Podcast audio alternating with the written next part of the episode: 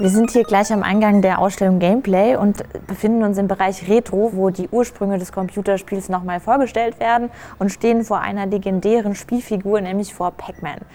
Warum habt ihr Pac-Man denn genau hier am Eingang platziert? Ja, du hast ja gerade schon gesagt, wir sind gerade im Retro-Bereich und Pac-Man ist der allererste Videospielcharakter, den es jemals in einem Videospiel gab. Davor hat man nur Raumschiffe gesteuert oder Fahrzeuge. Hier haben wir zum ersten Mal Augen, einen Mund und einen unersättlichen Hunger und das lässt Pac-Man einfach wie eine ja, einigermaßen lebhafte Figur wirken, im Gegensatz zu den Figuren, die es damals gab. Daneben sind auch noch die drei Geister, eigentlich mhm. vier. Ja, der vierte hat es ja nicht mehr hierher geschafft. und wenn wir jetzt hier nochmal genauer hingucken, sehen wir, das sind alles einzelne Tasten. Das ist eine Arbeit von Peter Schönwand. Wo hat er denn diese Tasten gefunden? Also Peter Schönwand hat mit diesen Tasten ähm, diesen Pixelkunststil nachgebaut, den es vor allem ja, im Computerspiel äh, Grafikbereich gibt. Und er hat ihn jetzt physikalisch nachgebaut und die Tastaturen hat er über lange Zeit auf Wertstoffhöfen eingesammelt. Deswegen haben wir hier auch die unterschiedlichsten Tasten.